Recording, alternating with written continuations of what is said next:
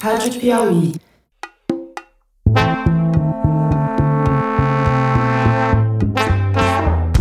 Esse é um bônus do primeiro episódio da terceira temporada do Maria Vai com as Outras, o episódio que foi ao ar agora no dia 19 de agosto.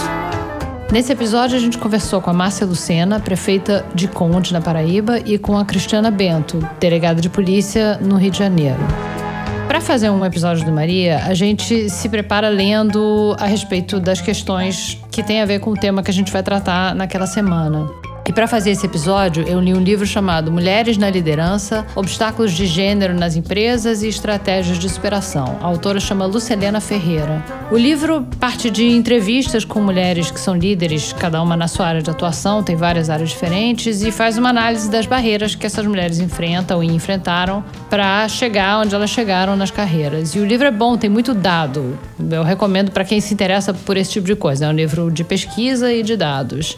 Como tem muito dado e a gente usou esse livro para embasar não só esse episódio, como episódios futuros dessa terceira temporada, a gente pediu para a própria Lucelena, autora do livro, mandar uma mensagem de WhatsApp para os ouvintes explicando o conceito de duplo padrão de julgamento, que é um assunto que surgiu nas duas entrevistas desse primeiro episódio sobre poder. E esse é o áudio que vocês vão escutar agora.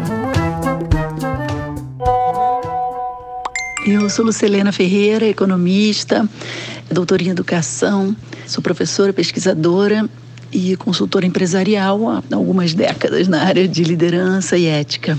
Eu sou autora do livro Mulheres na Liderança: Obstáculos de Gênero nas Empresas e Estratégias de Superação. Nesse livro, eu trabalho justamente as barreiras de gênero que as mulheres precisam enfrentar em suas carreiras e surgir algumas formas de driblar esses obstáculos para que a gente possa atingir nosso máximo potencial na carreira. Uma dessas barreiras, justamente, é o, o chamado duplo padrão de julgamento, que é uma certa diferença ao julgar as mesmas características em mulheres e homens.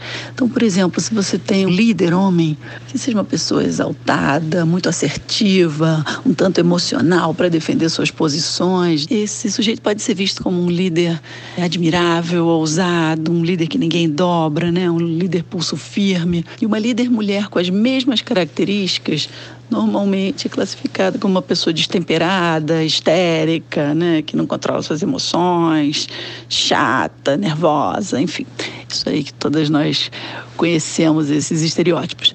Tem uma pesquisa muito interessante de Harvard em que eles narram um caso verídico de uma grande executiva da área de finanças, contam seus feitos que são realmente incríveis nessa área e fala um pouco sobre a sua personalidade, que é justamente similar a essa que eu citei há pouco.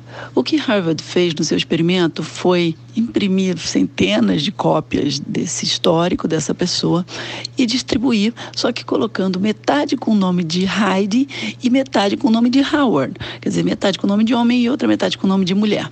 Distribuiu e depois pediu para que as pessoas avaliassem duas coisas basicamente. Primeiro, a competência da pessoa de acordo com as suas inegáveis e objetivas conquistas profissionais que estão lá contadas. E segundo, que avaliasse se gostariam de conviver com essa pessoa, quer dizer, qual a percepção dela enquanto pessoa, né? Se gostariam de ter essa pessoa como líder, conviver com ela, etc.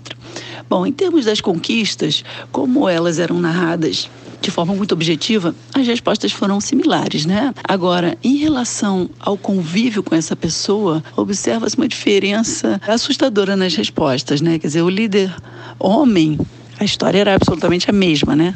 Na verdade, é a história de uma líder mulher. Mas quando foi colocado um nome masculino, para esse caso, as pessoas avaliaram como sendo um líder com o qual elas gostariam de conviver ou de ter como líder, né? Uma pessoa com quem teriam muito a aprender, né? Enfim, um líder determinado, uma pessoa forte. E para os casos que foram com o nome de Heidi, com o nome feminino, as pessoas avaliaram que Deus me livre conviver com uma líder assim, né? Nossa, deve ser uma pessoa insuportável, nervosa, histérica, enfim. Então, acho que é um exemplo simples, mas que deixa bastante claro como o jogo não é justo para nós, né? Como às vezes as mesmas características, os mesmos comportamentos são julgados de forma positiva nos homens e negativa nas mulheres. Uma última coisa que eu gostaria de acrescentar é que os grandes executivos são vistos como líderes excepcionais, pessoas de sucesso, etc. E as grandes executivas são vistas ainda com algum estranhamento, como se fossem mães desnaturadas com pastinha na mão, né? Então nós temos ainda esse peso que para muitas mulheres gera culpa, né? Quando somos ousadas, quando somos ambiciosas e decidimos investir em nossas carreiras, em nosso sucesso profissional também. Essa foi a Lucilena Ferreira, que é economista e autora do livro Mulheres na Liderança, da editora Red. Esse foi um bônus do primeiro episódio da terceira temporada do Maria Vai com as Outras, que foi sobre poder. O nosso segundo episódio, que vai ser sobre autonomia, vai ao ar na semana que vem, no dia 2 de setembro. Até lá! Bye.